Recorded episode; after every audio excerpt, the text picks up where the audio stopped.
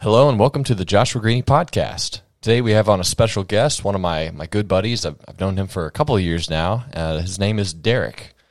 Derrick, would you like to give a quick introduction of uh, who you are and maybe kind of how we first met? Well, sure thing. I don't. I'm not sure how we first met. That's been quite a while. It's been a little while. Uh, I think it, w- was it at the, the zip lines at the Creation Museum. I think that was where we first. oh yeah. I think that was it? Yeah. Yeah. yeah. Back in Uh, 2016, something. 15 or 16. Yeah. Because I moved up here and uh, I moved up here in 15 to work the zip lines. So but yeah, I'm originally from Virginia. Uh, moved up here in 2015. Um, and uh, worked zip lines at the Creation Museum Ark Encounter, and uh, worked at the Ark Encounter specifically uh, for the for three years, and then uh, 2019 I started working for Schwan's. So yeah, I'm working there since. And yeah, so just a, a quick plug. We're not paid for this or anything, but uh, the Creation Museum, the Ark Encounter, life size ark based off of the the biblical um, dimensions and things of, of the ark. Highly recommend it. Um, I worked at the Creation Museum and guest services, and so guest services was connected in part with the zip lines, but the zip lines was it, that's separate than the Creation Museum, correct? Yeah, it's a different company. different company. So, but we did, yeah, that's where we first connected. And uh, I, I still remember because I think uh, Derrick, I think you and was it Mateo and some of the other guys took took some of the guest service staff, myself yeah. included, Yeah, on the zip lines for free, just so we know what it was. Now, I think I think well, let me, a quick quiz. Do you remember what my favorite part of the zip lines was? No, it's been it's been too long for that. Sorry.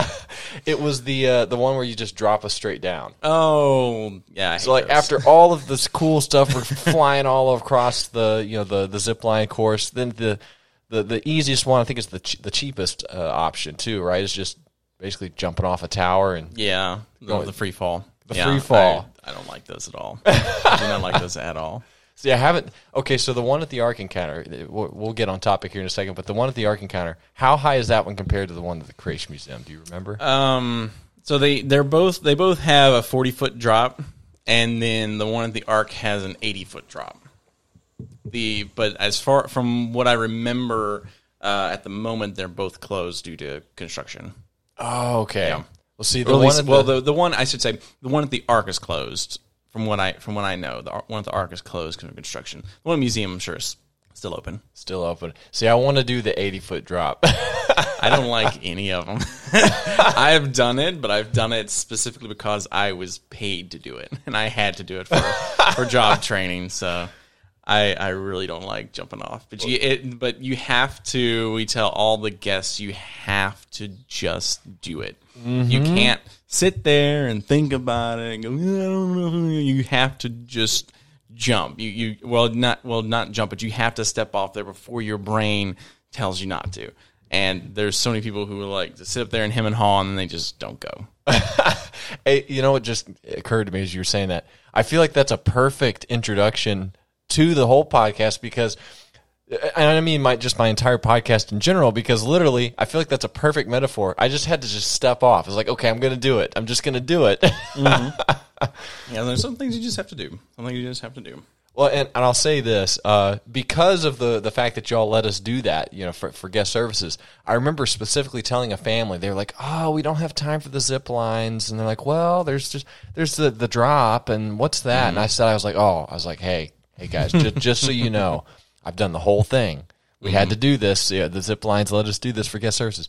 My favorite thing was the drop. I, I and I told them I was like, if you're if you if you don't have time for the whole thing, that's worth it. And they were like, okay, well, you want to do it? And the, I think the daughter was like, yeah, let's do it. So she did it, thoroughly enjoyed it. So it worked. Oh yeah, yeah, yeah. We we'll take them. We take them every time. Uh, at least once a year, they'll take um they'll take the guest services people out just so they can understand the zip lines because they also have to sell the zip lines. so okay, so I think we we've just we have we have taken that first step with this podcast. so again, uh, for those who are for those who are going to be listening to this, um, I had basically reached out to a bunch of different people that I've I've known throughout uh, well throughout my life, even going back to my, my college days back in like 2008 to 2012. And you know, a lot of people have reached out saying, "Hey, I'd love to come on the podcast." And Derrick was one of the first ones, and so it's like, let's let's do this. Um, and so so yeah, I could say, excuse me, 2015. I had also moved up here to Kentucky, Northern Kentucky. Uh, you said you moved from Virginia. Uh, you born and raised in Virginia, I think. Oh yeah. That's right. Oh yeah. So, and then you've been living here in Kentucky uh, ever since. And the okay, so we'll we'll, segue. We'll do a hard segue into the, the topics because you had mentioned about uh, one of my favorite podcasts that I've I've you know listened to in the past, but the Timcast IRL, you know Timcast in real life with Tim Pool. Um, oh, I forget some of the other people. Ian, was one of them. And Seamus and uh, Lydia. Seamus and Lydia, yeah. Uh, Sour Patch Lyds is, I think, what she always does. Yeah. Yeah. Something like that. Yeah. Okay, so so tell me a little bit of maybe when you first encountered the Timcast podcast. We'll kind of go into that. So That's been a little while. I don't actually remember. Um, it's been. I mean, I've been listening to it for a little while now, and I, I enjoy it because um, I like that they are able to have people who believe differently all in the same place, and they're actually able to have a conversation. And I, I like being able to have that conversation, like being able to have all those conversations that you don't usually get to have. I mean, you can have lots of friends who have the same beliefs as you, and you can uh, you can talk about these things, but you know that you all believe basically the same thing, and so it, it it's it's not necessarily a stale conversation, but when you have someone who disagrees with you or who doesn't believe the same way, um, I really like that because it's it's much it's a much more interesting conversation um, because you you have that differing worldview or differing viewpoints that are trying to vie for um, for for your um, for your belief. So you're you're going back and forth, and you know who's right, who's wrong, stuff like that. And so that's what I really like about uh, the IRL. Like I also listen to uh, you know Ben Shapiro and Steven Crowder, and um, I have I ha- I listen to all three of those, and I tell other people to listen to all three of those because with those three guys, you get a well-rounded view of things. Like you have Steven Crowder, who's like the real conservative, you know, Christian conservative person who's like kind of over there. Then you have Ben Shapiro, who he's a conservative, but he's also he, he has his things that I differ with him with. And I mean, I there's a couple things I dis- disagree with Crowder with, but there are more things I disagree with Ben Shapiro with. And you have Tim Pool, which I disagree with a lot, but he also is able to have all those different people come on his show and, and talk about lots of different things. see, and and that's so. The, so I I think the Steven Crowder. I've definitely listened to to more of him than I have. I think Ben Shapiro in terms of the podcast things, but all three of those guys I'm familiar with. The the Tim Pool. Uh, that was literally so when when Derrick was reaching out wanted to do the, the this podcast when he mentioned the Timcast I was like okay we're on the same page here because that's literally the kind of podcast that I was shooting for when I was thinking man I would love to have a group of people kind of like what Tim Pool has where and and we were talking before before the podcast you know Derrick and I about uh, uh, Ian. There's a guy on on there who is I don't even know how to describe him. He's kind of like a hippie to some degree, you know, very free spirited. hippie, hippie druggy dude. kind of, yeah, been on drugs in the past, still does some here and there. Very open, like he's very open, maybe too open.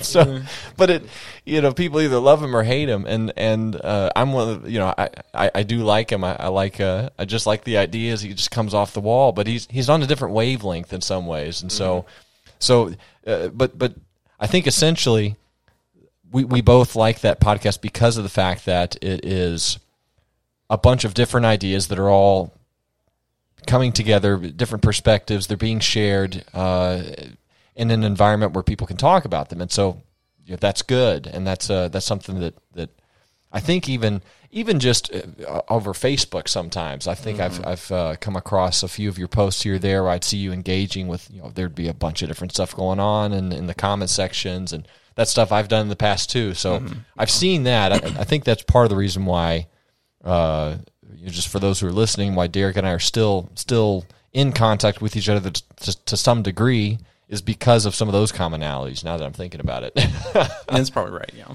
So okay, so going even more into uh, uh, some of the stuff you'd mentioned. So with with the Timcast, um, you said uh, I think something intrigued you about the way that Tim Pool kind of views God or the way that he kind of speaks about God, uh, which I've also kind of picked up on. But uh, you want to delve into that a little bit more? I can delve into it as much as I as much as I have um, gathered from him. I mean, it's it's it's interesting to see him talk about God, and a lot of people who don't believe in God will still um, reference God because uh, mainly the, the, morals of this country are built upon you know Judeo-Christian values, and even Tim Pool acknowledges that. And Tim acknowledges also that in order to be a better person, you do have to believe in something higher than you. And so he believes in God in that sense. There is a higher being and stuff and stuff like that. It it is interesting to go on a side tangent when Ian tries talks about God because he's talked about you know like the microwaves of the universe yeah. and, and um, the the magnetism and stuff like that. And so that's inter- that is interesting. Like I I actually enjoy hearing Ian talk about that because he's he's getting close to actually accepting God. Like he's trying to find other things that will explain God, but mm-hmm. he and, and, he's in in a roundabout way he's he he might end up becoming a Christian. So that that would be interesting to see. Um, but as far as Tim goes, it, it's interesting. He he says all the time like I believe in God. I just don't believe in like the Christian view or the Christian view of God, or I don't believe in Jesus stuff like that. And you know, I, I've there've been a couple of times like I'll listening to his podcast, like I'll stop it and I'll try to have the conversation with him as if I'm in the podcast talking to him about that because it's it's interesting to see him because I've posted a couple of times on their uh, their YouTube page and stuff like that because he's mentioned um, you know if he's going to heaven or hell or not and he thinks I think he thinks he's going to heaven or something like that. And, and is this one? Uh, is it Tim or Ian? Uh, it's Tim. Tim. Yeah. Okay. Yeah. Yeah. I mean, he thinks that he. I think he thinks he's going to heaven or something along those lines. And I was posting on there and that I mean, he doesn't believe in Jesus Christ.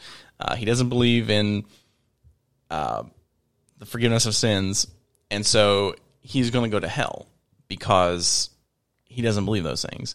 And I mean, you can believe in God all you want. And one mm of the, the, interesting verses of the Bible is, I mean, even the demons believe in God, and they yes. tremble, and yeah, they shudder or tremble. Yeah, mm-hmm. yeah. So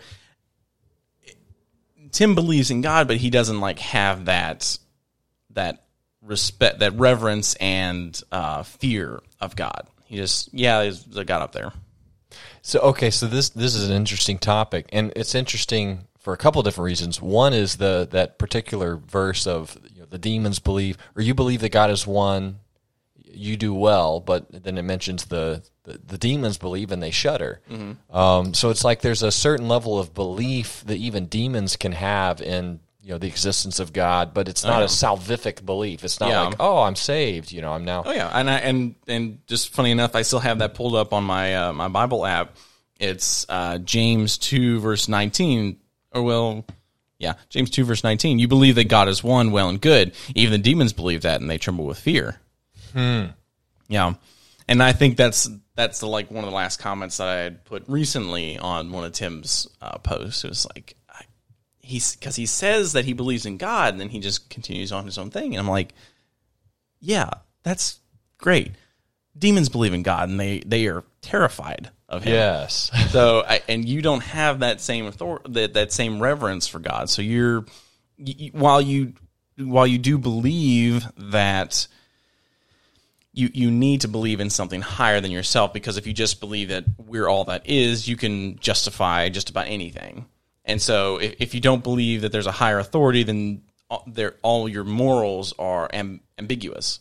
So mm. you can, you know, kill someone and it's like, well, I don't necessarily believe that murder is wrong. Oh, I don't necessarily believe that, you know, sleeping around is wrong or I don't believe that these things are wrong. But if you believe there's a higher power than you, then you kind of have to believe that there's certain things that are right and wrong.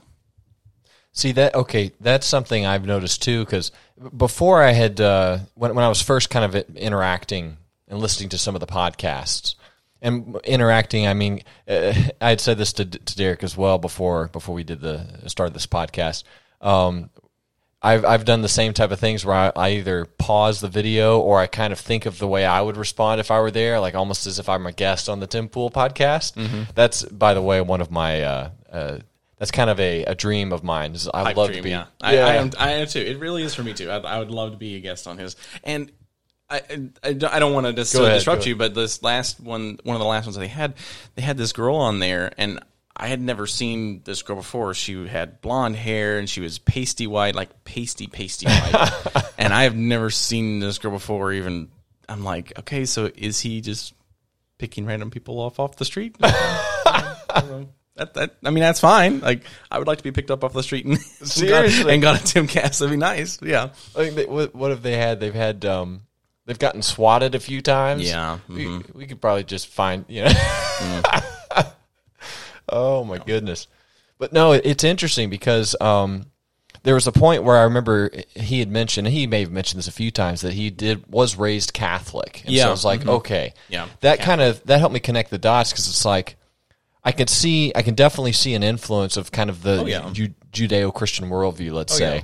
and he he at least is aware of kind of what you were saying of, and and again, we're using this as a springboard with the with Tim Pool, but this is this is a topic I keep coming across just with a lot of people. I think a lot of people. I think one of the reasons why Tim uh, Tim Pool is is had such a kind of exploded in popularity, at least amongst people that are maybe more inclined to be just more conservative in general, but or at least have some kind of a value system. Yeah. But even more than that, because Ian's very, you know, he he wouldn't be a conservative. You know, he'd be more of like a progressive, but but not, you know. And so again, all those terms and stuff are getting getting changed up. We're we're kind of seeing cultural shifts there. But at the very least, what I keep seeing is I'm seeing a trend towards people going, okay, there has to you know there has to be some ultimate reference you know, some ultimate standard. And so the idea of like okay there's a higher power there has to be because there's at some level it's like there's there's some i don't even know how to word it but maybe on a subconscious level we just know okay i mm-hmm. need to have some kind of a higher power so that i can be able to say things like murder is wrong and this that and the other. Thing. and so then so you see that with tim pool and he's getting that from his you know catholic upbringing even if he doesn't fully believe in all of like the bible and all of that Oh, yeah. he still has those basic concepts Yeah. and that kind of fuels his maybe libertarian you could call it that you know his politically libertarian type views Mm-hmm. I mean, he's called himself a fence sitter. So, yeah, yeah, he's even done that. So, and there's an honesty there too. Mm-hmm. And okay, so one other thing, I'll mention this. I want to uh, pass it back to you. But um, one thing that I thought was interesting is I'm seeing people like him. Uh, they're they're getting tired of the lies. They're like, man, I wish they'd stop lying. It's Mm-hmm. like. Yes. Okay. So you want truth? That's good. I- I'll take that. You know, how much truth do you want? Yeah. right. Yeah. It comes, it, it, it reminds me of that uh, scene from uh, that Tom Cruise movie with, um, he's playing the JAG officer. He's like, I want the truth. You can't handle the truth. Yes, I can. Oh, the, yeah, the, Yeah. the famous. So I've never. Is it the something like the Green Mile? No, no, no. That's a different. That's a different movie. That's about a. That's that's a Tom Hanks movie. Oh, that's right. That's- I haven't seen that either. Um, I don't. I haven't seen it either, but I I don't remember what the movie is. But that that is kind of the thing. Like, I mean, people keep. There are some people who will say they want the truth, and there are some people out of that group who actually cannot handle the truth. But there there's a there's a group of them who can handle the truth, and when the truth is revealed, that changes their minds because you see. Um, even with this whole Roe v. Wade thing that just came down, you see that there are some people who are um, finding out what the truth is about abortion and all this stuff, and they're unwilling to. Uh, they're unwilling to accept that. But then you're seeing other people who are like, "Oh, that's what that is." Oh, and then their minds being changed by it. So the truth is, I mean, we can go back again to the Bible where uh, Pilate says to Jesus, "What is truth?" And Jesus is Jesus has said, "I am the way, the truth, and the life." He is. There is a, uh, us. There is a truth. There is truth. And when you try to make that truth ambiguous, that's when we have all this mess that's going on. And and Tim has talked about that. Like he's he's called out uh, some other people talking about that. He's like, uh, I think the last one was like Bill Maher when Bill Maher says something about something that has a vague spirituality or spirituality or um, vague truth to it. He goes, "You got that? You might not. You might say that you're an atheist or something like that, but you're acknowledging a truth that comes from the Bible. You're acknowledging that." In a roundabout way, you just don't want to. You just don't want to draw that straight line. Mm-hmm. yeah, and so I, I and so I, I give credit to Tim because he does recognize that he does recognize that straight line. It's a straight line from God said blah. Okay, this is true. And so you you have that straight line of what is truth and connect back to God. It's just that Tim is more of he, he doesn't believe I guess salvation, Jesus Christ, stuff like that. At least mm-hmm. that's what I've gotten from it. Yeah, I think that that's kind of what I've gleaned too. Like he's he's definitely picked up on the maybe the general themes, mm-hmm. and he def- definitely has like the logical consistency where he's like, "Look, you're pulling this from here. Like that definitely comes from here." Because he's you know again grew up with kind of a, a religious upbringing. Uh, I, can kind of relate to some degree. uh, You know, definitely not Catholic, but uh, I may have mentioned this to you in the past. But my, my dad was raised Catholic.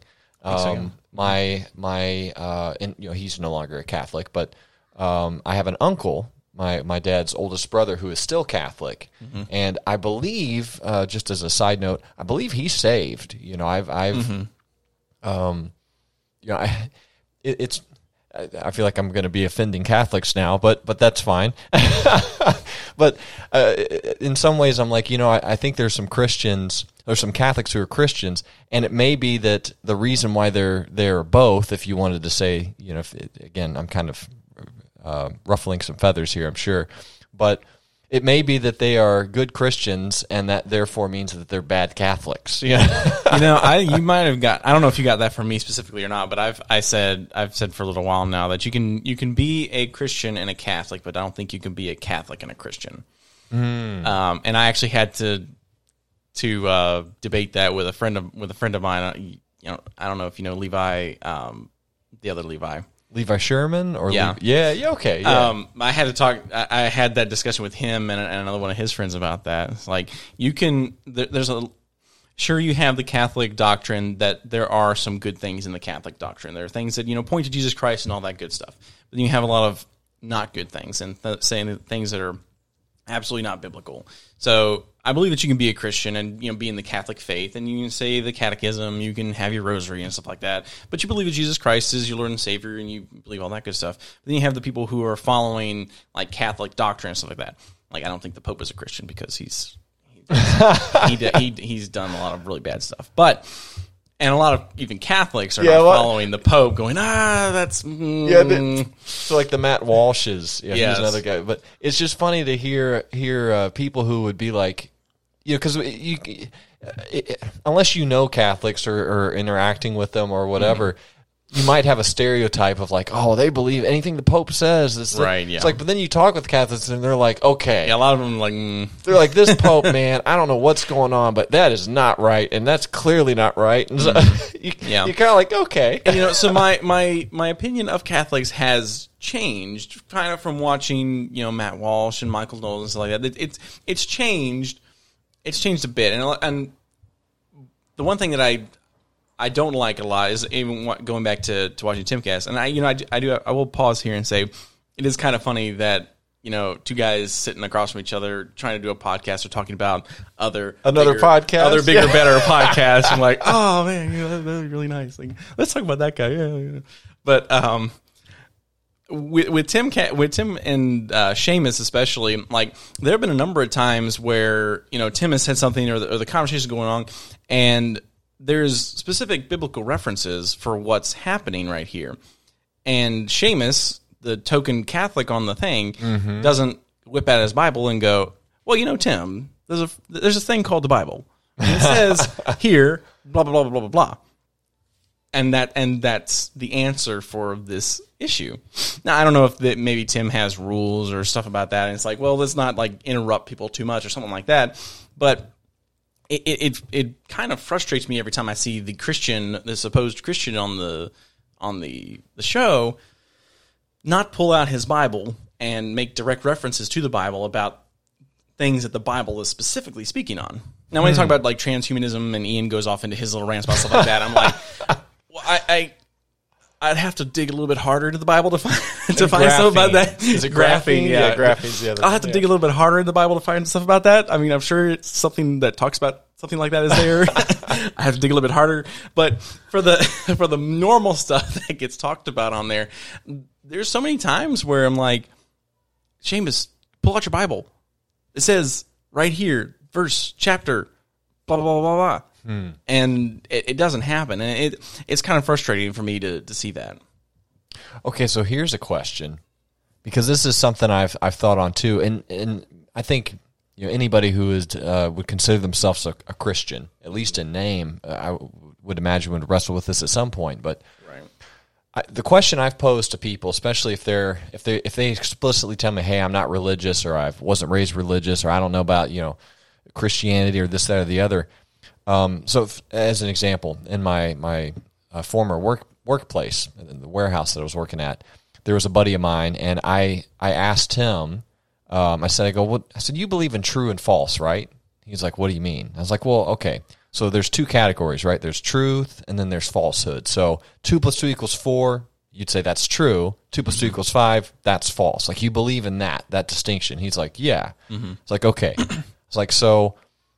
I think I said something to, uh, after that, like, I only want to believe what's true. If it's not true, I don't want to believe it. Right. Why would I? You know. And he was kind of like, I said something that simple, and he was kind of like, "Dude, that makes a lot of sense." it's like it's amazing, you know, just the the fact that that's not a a common sense thing anymore. And so, Right, yeah. But then the, the the way that I had kind of approached it from there was, and this was in some of the early conversations I'd had with him, you know, kind of uh, you know, trying to maybe proselytize or share a little bit of my faith without being, you know, without shoving it down their throat, you know, because we don't want to do that. But, um, but what I had said was, I was like, look, if you're pursuing truth in the ultimate sense, if Jesus Christ is the truth, as I believe he is, then you're going to run into him. Like you can't help but not run into him if Right. you're des- now you can uh, you can intentionally avoid him if you're like oh I'm looking for truth but I don't want him I don't want that truth. yeah, I don't want that exactly. But I was kind of like, look, if if there's two things, if there's two categories, truth and false, and if and he admitted he believed in that, it's like, okay, so you believe in that distinction. Well, then, yeah, why would you want to believe in something that's false? That would be that'd be stupid. It's like, yeah, that makes sense.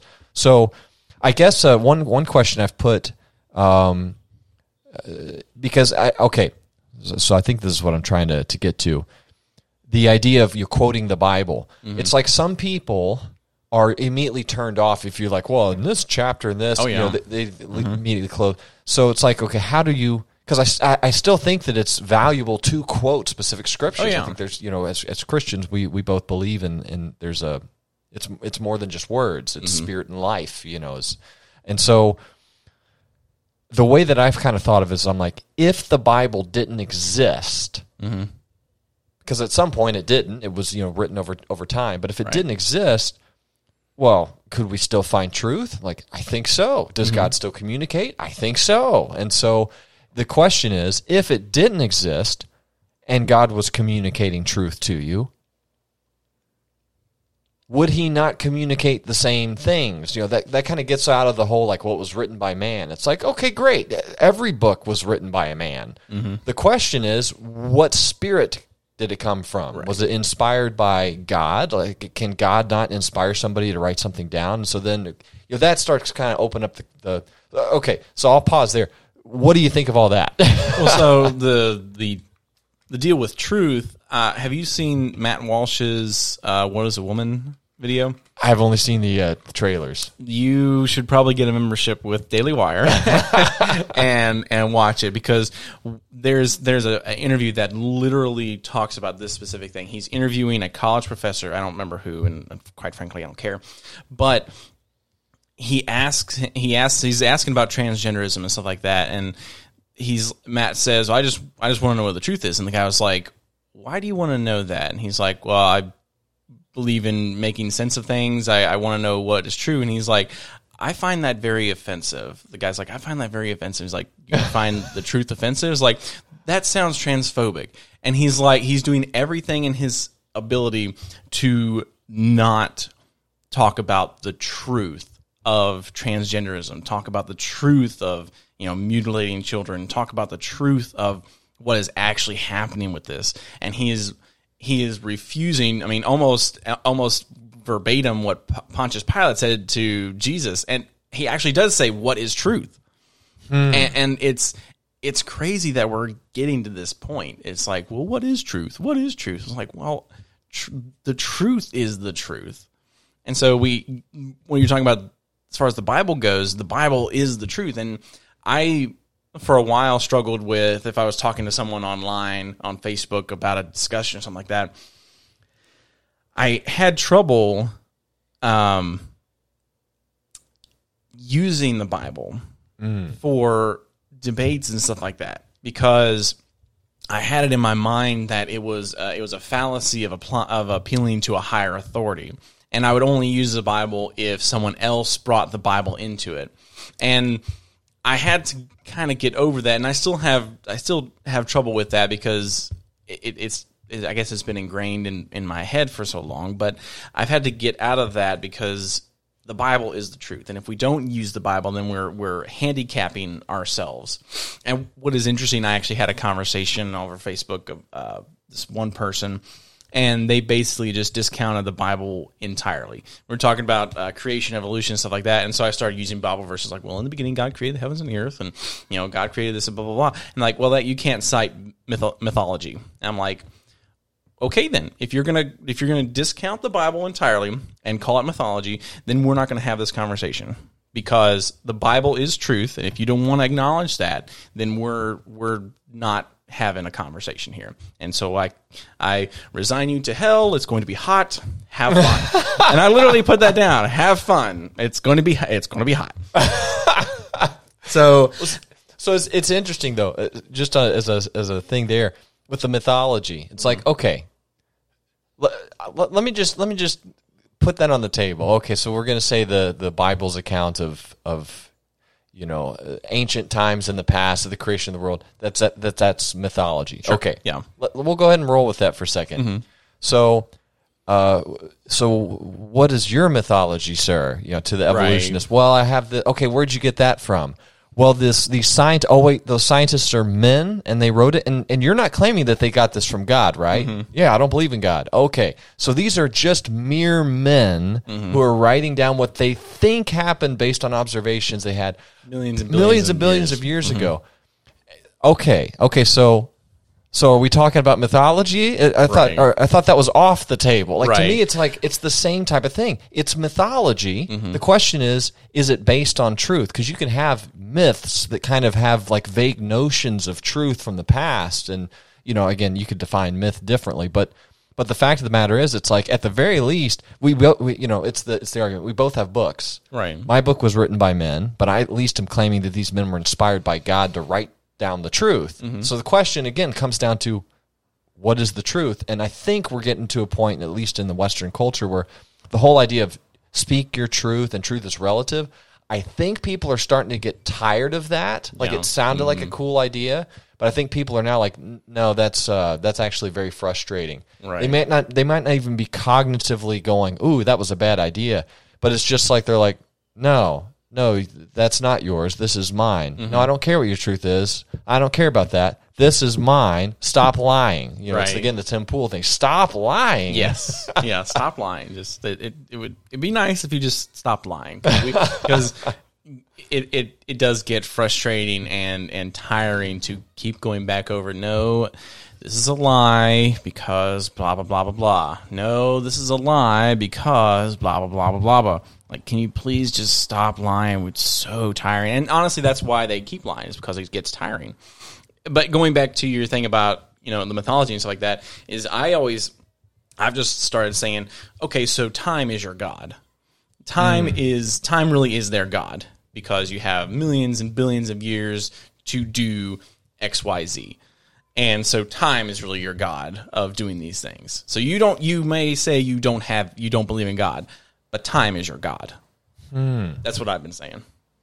Yeah, that and again that that's an interesting way to put it too because I think especially with the way that our culture is and the way that people are thinking about like higher powers and stuff, that al- almost even makes more sense to people like that. You're Like, look, you that is your God, that is your higher power. You know, um, like to somebody like Ian. Yeah. you know, Yeah. like okay, yeah. You know, in, in some level, maybe that is it's it is like a god because it is. Um, because it's the only explanation, quote unquote, for everything looking this way. And I, I've had conversation with Christians who believe that you know the the the universe is millions and billions of years old. It and it, it's actually kind of an easy topic to say. It's like, well, I do believe that God created everything, and I believe that God created it fully formed. So it's mm-hmm. going to look old. It's going to look that way because God created fully formed. He didn't just I mean, he did just snap, basically, essentially snap but he didn't just make everything and make it all look brand spanking new. He created fully formed trees. He created fully formed animals. So those animals have quote unquote years to them that have just been created the day before. He created a fully formed man. He didn't create a toddler and have it grow up. He created a fully formed man who has quote unquote years. So it's going to look old. But that's part of the thing is like if you believe that God is this omnipotent uh, being who can do whatever he wants and has the power to create all this stuff, that isn't a problem because he just created everything. Oh, and it looks old, but he created it because he wanted everything to be fully formed. So uh, that's that's my counter usually to people saying, "What does it look old?" and stuff like that. and, and, and that's a good point too. That, there were two things that came to my mind when you were saying that. One is I remember when I was having growth spurts when I was like I think fourteen. When I turned fourteen, I started having some serious growth spurts. Uh, Okay, so it was I, I still remember this when I was um, it was November, November of whatever year it was, but I, I think I was either fourteen or fifteen because I I remember this. By the time I was 16, I had basically finished with all my growth spurts. I was as tall as I am now, you know, close to six foot four, and I still remember November. My mom took me out shopping to get me some Christmas presents, and uh, these were going to be clothes. So she's like, "Hey, I'll take you out. We'll pick out some shirts and you know, uh, you know, pants or whatever." So I try on four t-shirts. Um, they're all the same size, you know, exactly. Basically, I think they were large or whatever. But I try them on and they fit well. December 25th, I open the presents. Oh, hey, yeah, I remember picking these out. I put one of the shirts on and it's skin tight. Oh. and this wasn't like, ooh, I ate too many cookies or, you know, whatever. This was just, and I was like, well, maybe it's, maybe this was, I didn't try on this shirt. Let me try. So I try on every single one of those four t shirts. They're all mm. skin tight and they're too short. and I'm like, did you wash these? And my mom's, no, I didn't. She goes, well, it's like, well, what happened? She goes, well, Josh, you must have grown. Mm-hmm. So it's like, okay, when, when I was, you know, 14, 15, I look like I'm six foot four. Right. Well, because I am about six foot four, but I look like I'm older than I actually am. And people, dude, how old are you? Dude, you're only, man, I thought you were this old. It's like, okay, well, you were wrong. Mm-hmm. You, you looked and you made a, a judgment call at the, and you were wrong. And that's something we do all the time. I mean, pe- you could look at somebody and go, man, you look really young for your age. Right. In other words, there's, there's something. So age is, um, uh, are, you, if you remember Dr. Jason Lisle by any Yeah. chance? uh, formerly at the Creation Museum. But and that was the second thing that came to my mind. The the book The Ultimate Proof of Creation or The Ultimate Proof for Creation. It's one of those by Dr. Jason Lisle, L I S L E, I believe is his, uh, how he spells his last name. One of my favorite books of all time. It's very dense in the sense of like philosophically, but it makes it makes one of the greatest arguments I've had for those who are interested in stuff like that.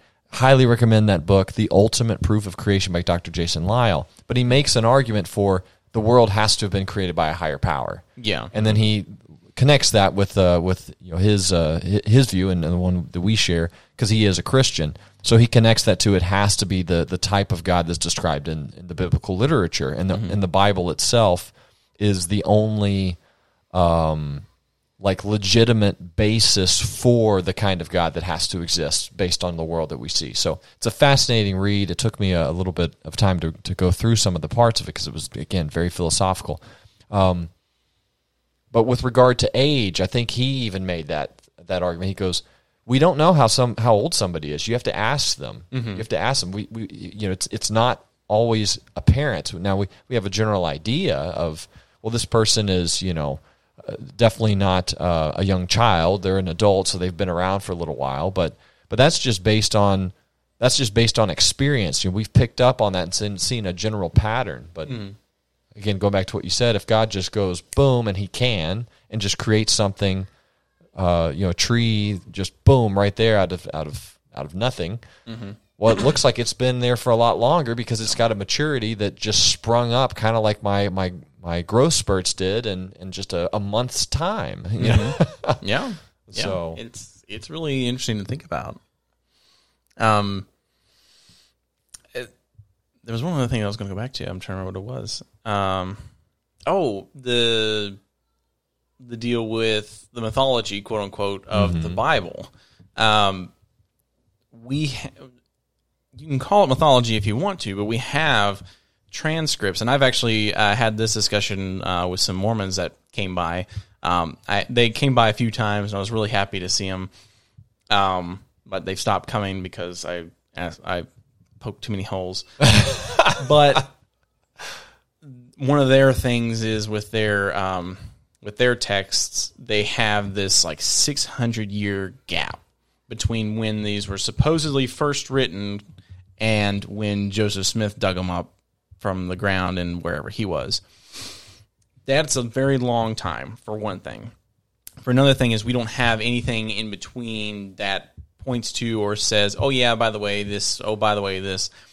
And they wrote write that off as well. God didn't, you know, tell anybody about it. That's all well and good, but it's also not because with the Bible we have written records from when it was not necessarily when it was first written, but we have written accounts and we have uh, the historiography of the Bible up until present day. We have a very um, a very good representation of the Bible being translated, of the Bible being uh, put together, the Bible being a specific thing, and from for thousands of years. So we have that history of the Bible. So if we have that history of the Bible, and you have, at least with Mormons, you have that giant gap of 600 years, and God says that, or from what they say, God said that this is the final revelation of whatever. Why wouldn't He do the same thing with the Book of Mormon? If we have this nice long list of things that show that the Bible is correct and it hasn't been changed and stuff like that, why don't we have that with the Book of Mormon?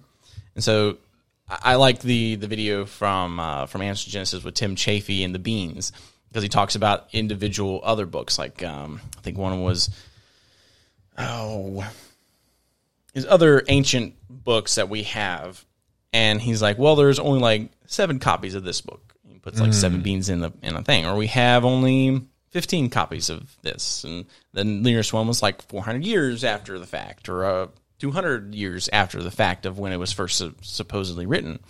And so if we believe that these are specifically what was written originally then why don't we believe the bible when we have thousands and thousands of uh, documents saying that this is what was written and this is how it was written? So yeah.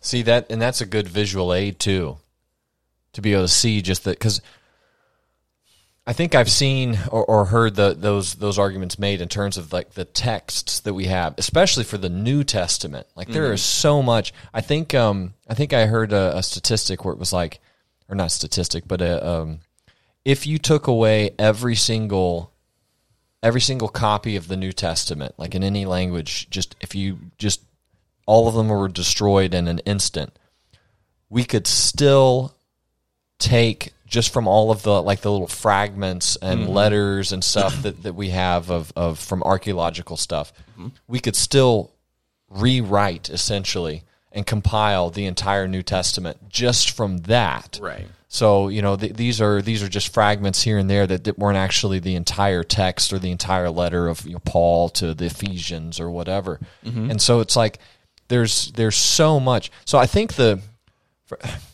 one of the hurdles that I th- that I think that might and maybe maybe you're one of the people that's listening to the podcast and you're, you're thinking this um, because because I can understand this. It's like this any religion you go to especially if it's one that's got some history to it, like Hinduism or Buddhism or some of these Eastern, you know, religions. It's like they they all have texts. They have all of these texts, and there's this history, and so it's like it kind of is overwhelming in some sense if people are going, "Hey, just look through all of the documentation over the past you know, two thousand plus years, and uh, the, the, your answers are there." But the the the I think the key takeaway is, and I, and this is one I go back to: if you're looking for truth, if you are if you're desperately looking for truth,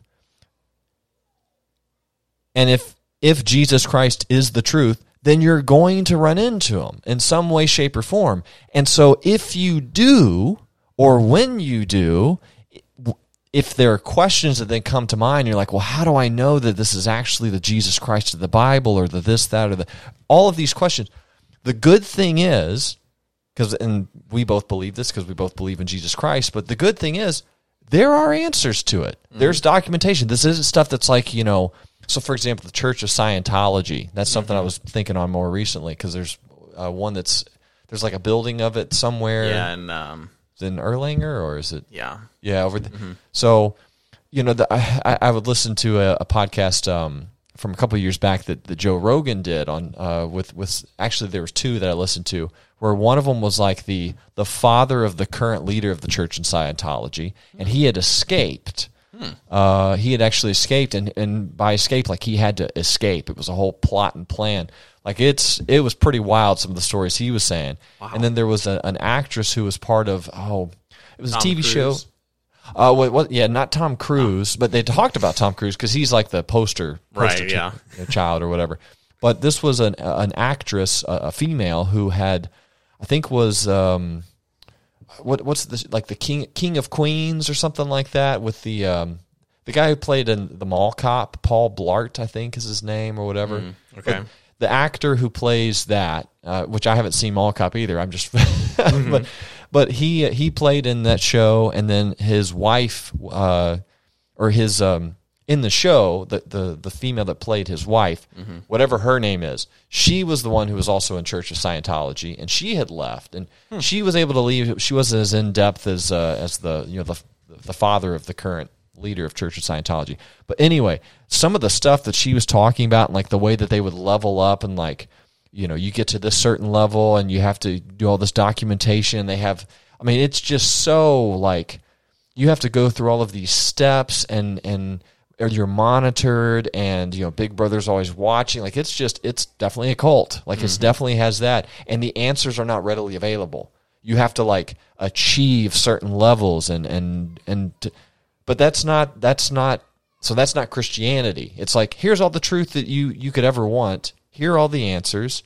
Um you know here there's even people who have tried to you know uh, was it the is Josh McDowell's and stuff like that who are like I want to disprove Christianity. I think it's all bunk. And then they go in and start like doing some serious research trying to disprove it. And then they come out going oh my goodness the the arguments are overwhelming. So I'll throw one other quick thing in.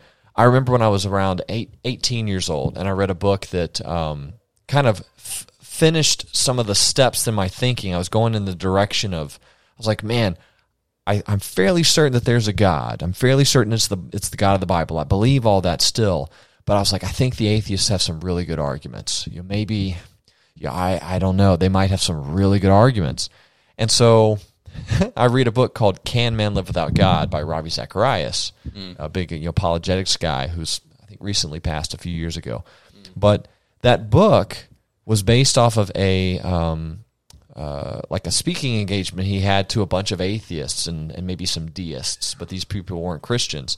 And he's presenting uh, of the, the logical impossibility of living a life predicated on the notion that there is no God. He's basically saying life is not livable. Man cannot live without the idea of there being at least a higher power. You know, kind of the Tim Pool stuff. You can go to like not to not to sidetrack you, but you can go to native tribes and stuff like that. They believe that there is a higher power.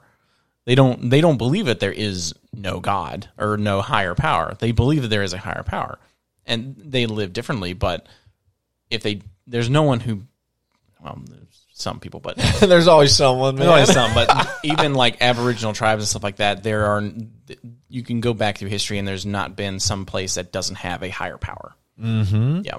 Yeah, the whole atheist thing is is uh is kind of a unique little blip in, in history, I think, because you know, and again, we, we have the, the verses. The fool has said in his heart, "There is no God." So this is a, a heart a heart issue, and um, you know, whatever the heart is in a spiritual sense, it's out of the abundance of the heart that the mouth speaks. Right. So it's more than just an intellectual thing. You know, I'm even like the Richard Dawkins, uh, you know, the, again, the poster child for atheism. He's even kind of starting to see. You know, he's he's softened up a little bit on on Christianity, especially uh, in connection with like he's starting to see things like, oh, okay, yeah, I didn't realize that. Yeah, as much as I don't like Christianity, they did at least they were a bastion for for this. Um, you know, he still doesn't like the the Muslims, Right, and, and Islam. So fair enough there. But um, but yeah, so when I read the the book "Can Man Live Without God," that was, and that's that book's not necessarily for everybody, but for me, Right. I I was looking for truth. I was looking at the atheists, going, maybe they've got some really good arguments that need to be addressed. Let me delve into them. And so I, I remember engaging with stuff like that on, on YouTube, you know, YouTube videos in the early days, and the comment sections and debates with you know, uh, you know, atheist God Slayer one two three five seven, or whatever, you know. So so I would do those, but I was I was you know, people would make fun of me and all of that, but I found those engaging. And then when I read the book uh, by Ravi Zacharias, I was like, oh my goodness. Yeah, I remember getting just chills. Like I was literally shaking a, a little bit just because I was like, this is so exciting. And it's answering questions.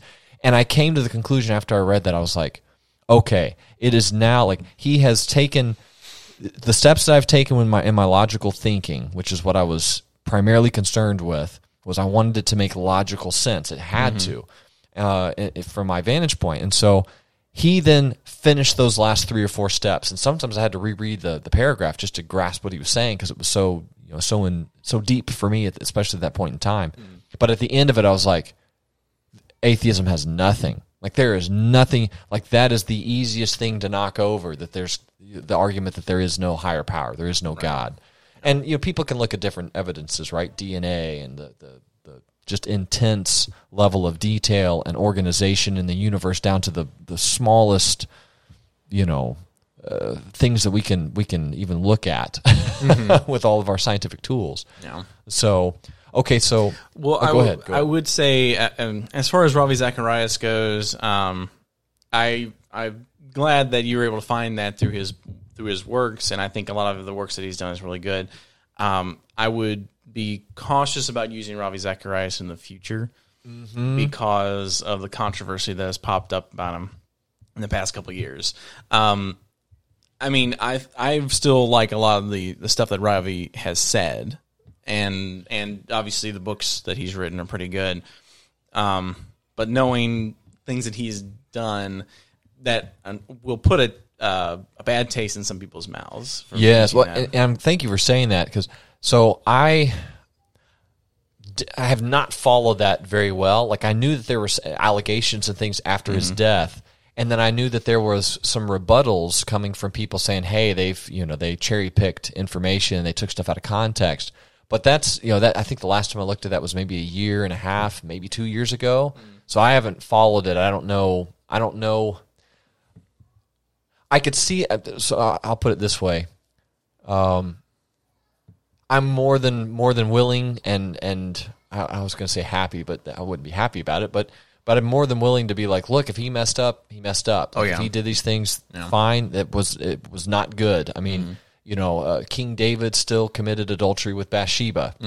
king David was a great king. You know, he was a type of Christ. But you know, I'm not gonna I'm not going to shy away from the fact that he literally committed adultery with Bathsheba, then killed Uriah the Hittite, her husband, who, by the way, um, you may already know this, but I remember discovering this uh, uh, back back in college when I was having to read through.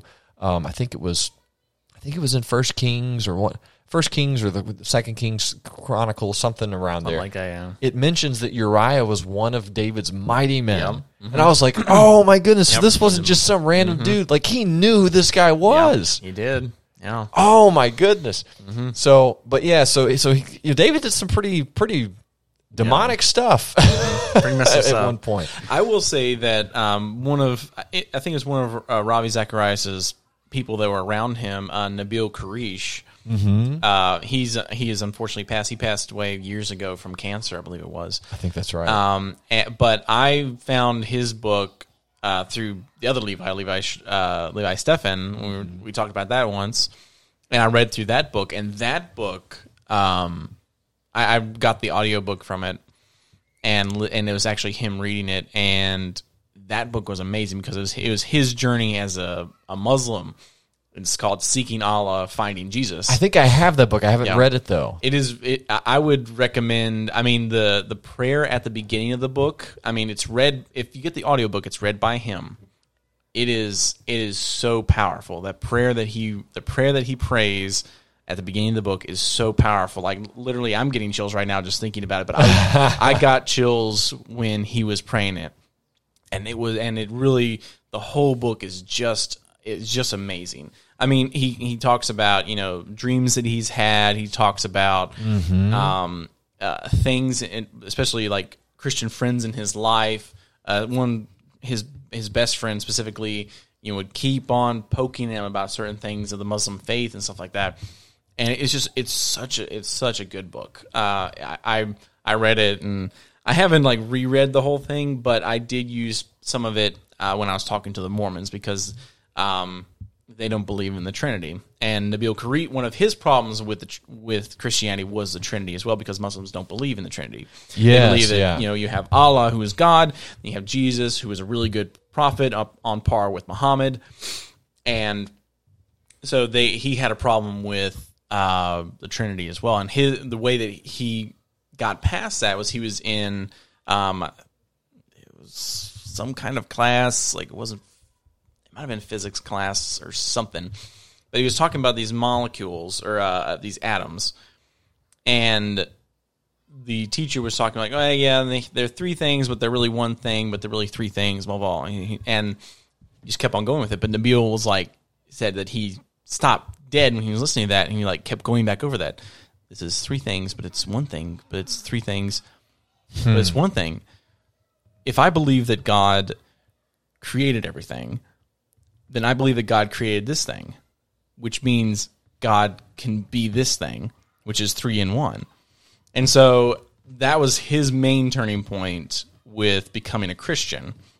And I talked about that with the Mormons, and it was it was sad because the Mormons, when something like that pops up, they always look to kind of criticize it, like, oh, what does he mean by blah blah blah? Because I literally had the book pulled up and I was reading the I was reading what he said there, and they were like, "Well, yeah, but what does that mean? What does this mean?" Like, like I, I'm like, I'm not a I'm not a physicist, so I'm not 100 percent sure what these things mean. But he's saying right there that these three things are one thing, but they're also three things. So if this is this, and you know, A equals B equals C, and so all right, well, whatever. But it was that was his main thing, at least uh, for Nabil was that was his um, main turning point in turning to Christ.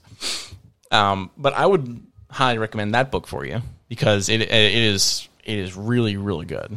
So it's, it's- the, you don't know this, but like I think it was yesterday. Yeah, I think it was literally yesterday. I have you all, all of the books and stuff that I that I own were all laid out over there in my, my living space, and uh, and I was organizing them and then putting them into like you know uh, book boxes. Um, and I had I had forgotten that I had. I'm fairly certain it's it's the you know was it seeking Allah, Seeking Allah, Finding Jesus. finding Jesus Yeah. because I've listened to like some YouTube videos where Mm-hmm. he's discussing some of that. You know, that's so some that's probably pulled from the book.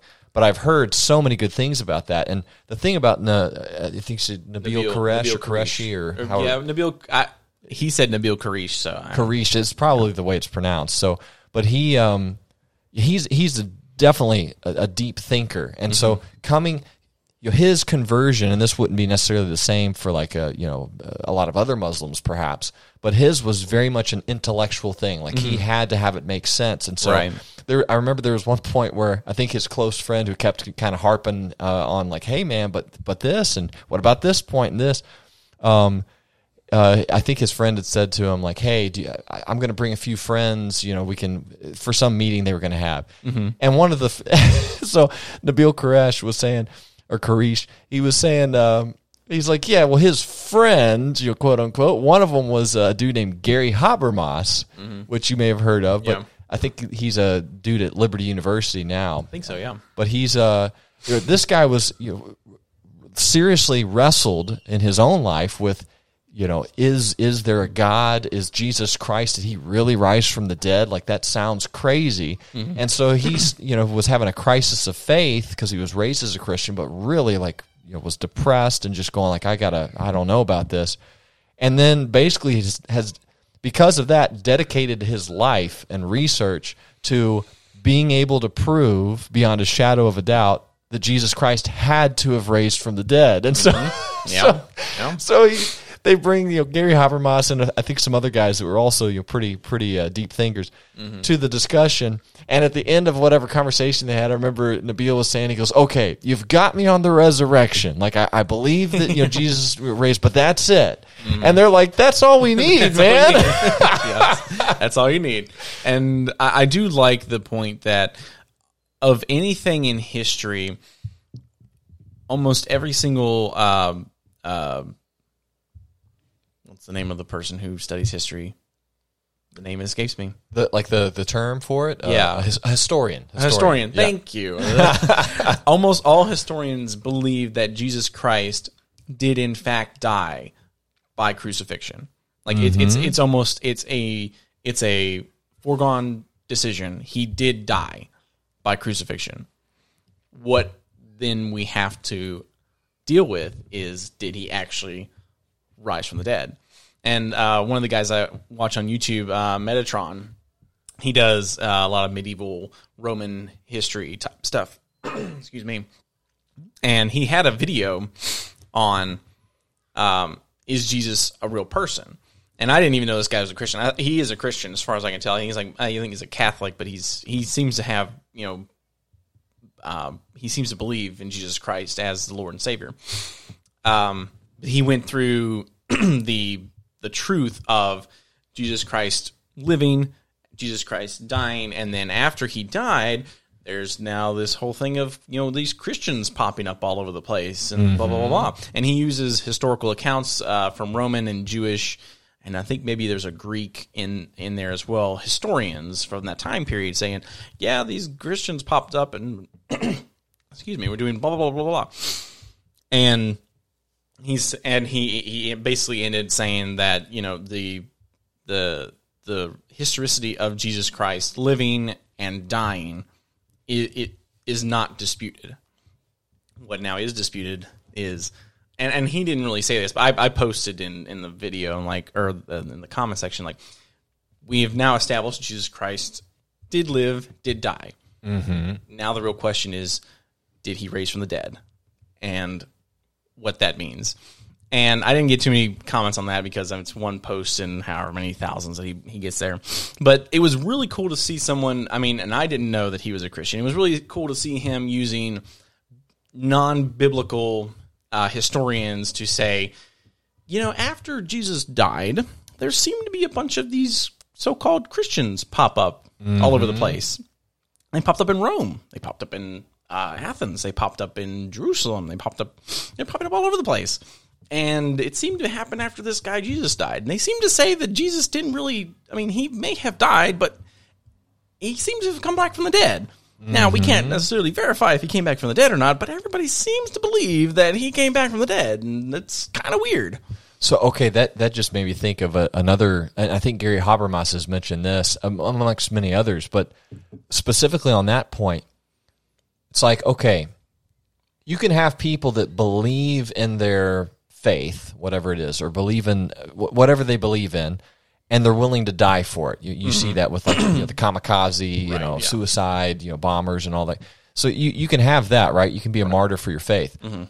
But the the difference is with these, you know, with Jesus' closest friends, his mm-hmm. disciples, it's like you don't see people who are willing to die for something that they know, They know. Mhm. is not true. So if they go, well, we know Jesus didn't rise from the dead, but Yeah. we're going to go out and preach that and then die for that, it's like people Yeah, don't no, do that. they don't do that. It'd be, you know, if it was just that they believed that he raised from the dead, but they weren't sure, but they believed it, okay, they might be willing to die for it. Mm-hmm. Oh, yeah. You see that. and that's that's one of the things that I have a problem with with Ben Shapiro is he will say that yeah Jesus died and his disciples said that he rose from the dead, and blah blah blah blah. But he neglects that point. I mean, he's a very intellectual guy, but he just seems to neglect that point of, okay, then, if his disciples are saying that he did raise from the dead, and then they went and died for that, no one no one does that. You don't know for a fact that no Jesus is not raised from the dead. But you know what? We're just going to die anyway because eh, what the heck? You you you just don't do that. At it, at the very end when they say tell us that Jesus didn't raise from the dead, we are going to cut off your head, we're going to execute you, we're going to string you up, we're going to crucify you upside down. No one is going to say, "Yeah, I believe that Jesus rose from the grave." when he actually didn't. Mm-hmm. And, and it's just it's it's an impossibility that no one would do. It doesn't matter how much you believe that Jesus might raise from the dead, you wouldn't, with your head on the line, say, "Yeah, he raised from the dead," and and, and get it cut off for a lie. And, and it, it's it's really frustrating to see that. And I would I would love to again pipe dream down the road. Talk to Ben Shapiro. Talk Dude, to Tim that's one stuff like my- that and and and bec- I, I will say that John MacArthur, when he had his discussion with uh, with Ben Shapiro, was really really good. And I mean, John MacArthur told him point blank, "I believe the New Testament is true because I believe the Old Testament is true, and because I believe the Old Testament, I believe that Jesus is a Messiah." Mm. And he, he I mean, he's telling Ben Shapiro specifically that, and Ben just like he has his he has blinders onto that, and it, it mm. really is sad to see that happen. And he's just he has blinders onto it. He he refuses. I mean, the one question I would love to ask him is, okay, you believe the Old Testament, you kind of believe the New Testament. Jesus is a good person. Blah blah blah. If you weren't a Jew, would you believe that Jesus is the Christ? And I would love to ask him that question because I, I have a feeling that either he would obfuscate the question or he would. I, I would hope he would say yes because he believes all this other stuff. Hmm. And but if he if it's because if it's only because I am a Jew, I'm not going to believe Jesus. That's a really really dumb that's a really really dumb way to go to hell.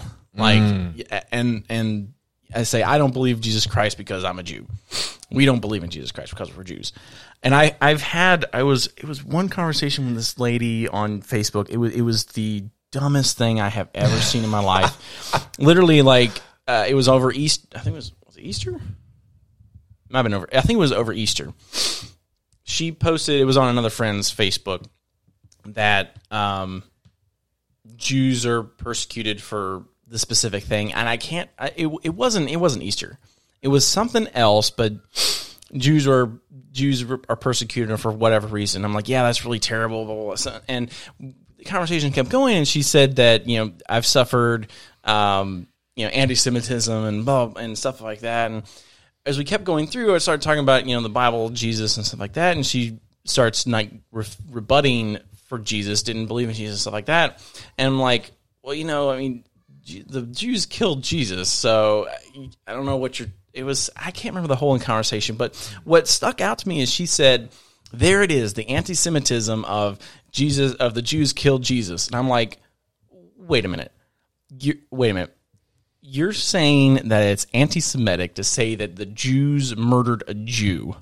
I, I, I, I could not wrap my head around that. I'm like, is that the anti-Semitism you keep saying you've you've felt? That's not anti-Semitism. That's a Jew killing a Jew. Like uh, it, it was it was the dumbest thing. And I had a couple of other friends come back and like, you what? You're you're saying that that a Jew, the Jews killing a Jew is anti-Semitic. that doesn't make any sense at all. And she just she refuses to. She's like, I don't want to. Pro, I don't want to be proselytized to about Jesus Christ and blah blah blah. And it's anti-Semitic for you to say that there's the anti-semitic I'm going that, and that is just. Oh, we were talking about salvation. We were talking about um, following Ten Commandments and, and going to heaven. And they don't believe the same heaven and hell that that Christians do, and neither do the Mormons. And that is that's one of the hard things I've found to, talk about with with Mormons and and clearly now Jews because they don't believe in the same heaven and hell as everybody else does. The Mormons are actually kind of fun because they have a reversed uh, Dante's Inferno, where instead of like different levels of hell, you have different levels of heaven. So I'm like, Okay. yeah, that's that's all right. I can get behind that kind of. but, but I don't know what the Jews. But I and I tried to ask the the girl. I'm like, well, okay, well, what do you believe heaven hell? We don't talk about blah blah blah blah blah. We don't proselytize to people because we believe that if you're going to come to faith, then it's going to be God sending you and stuff like that. And I'm like. I want to know, and you're like refusing to talk about this. This you refuse to talk about it for one reason because I assume she doesn't have really good, um, she doesn't have a really good understanding of it, mm. but also because she doesn't want to have the rebuttal of, well, you know, the Bible says blah blah blah. The Bible says mm. this and that and the other thing, and she like basically refused to listen to anything from the New Testament. And and but the thing that really stuck out again was that that whole thing about Jesus being executed by the Jews was anti-Semitic. I was like, that that made no sense to me. It was like, that was so dumb, so dumb. It's like the, I mean, it would only make sense in the in, to the degree that you could say that about like you know an American killing an American is anti-American. Yeah. like it's like uh, Yeah. okay, only in Well, that. if you're saying, and, and again, I tried to ask him like, are you saying that Jesus wasn't a Jew? Yeah, And- but yeah. but she she blatantly would not respond to any questions that I had about uh, about uh, salvation or works that you have to do or what does it take to get. She refused to answer any questions about that, and only would come at me about certain things. It was it was it was frustrating. I was like, Hmm. well, fine then, we'll just stop talking. Oh man, there there was something. Uh, you, this goes back to the. I'm jumping a little bit back where you were talking about the resurrection and stuff, and stuff that's that's outside of the of the the Bible or the biblical literature and stuff. I remember coming across. Um, I think it was a YouTube video or something. Uh, I, I may have read it. Uh, I, know I came across it a few different times, but in some of like the Chinese history, you know, of, of, of their ancient documents and everything, and from what I understand, like the Chinese have been very meticulous in keeping records of all of their history. Right. Again, I've never delved into all of it, but um, there was a point in time where there was a there was a record that they had, and it was like the I don't know if it was like the the Chinese astrologers that were you know counseling the king at the time or the leader or whatever. So this was you know a, a while back, but this was around the time of like if you were to try and uh, point to somewhere on the timeline to be close to where Jesus Christ had died and was resurrected, something like that. Um, Was And- it, was it about the them seeing that star? Oh, I think there, there's that too. Yeah. Where they, they identified a star. Go, yeah, go ahead on that. I don't I don't remember a whole lot about it. I just remember reading that the the Chinese I think it was the Chinese they had records of this amazing star or whatever this light in the sky that was uh, from what historians say around the time of when Jesus was supposed to have been, been born. born. It's, I think you're right. I think I remember reading that too. And they had the same type of conclusion where they're like, "Ooh, there's some new spiritual Mm-hmm. being, you know, this this higher power that's now present and Yeah. Mm-hmm. has come to Earth, or you know, something like that." So it's like, okay, so this is again, this is astrology stuff that you know, Christians would frown upon, and rightly so. Uh, but it, I mean, we also see in Scripture that you know the the, the heavens are, are meant to, de- declare the, the glory of God, and that they were for signs and seasons. Would not be surprised if at some point in the distant past there was a correct spiritual interpretation, or symbolic representation. Let's say this was in the stars. You know, fair enough. Mm-hmm. Do we still have that now? Uh, I don't think so eh, Yeah, yeah. but even all that said, it's interesting, and I was talking about this with some people the other day.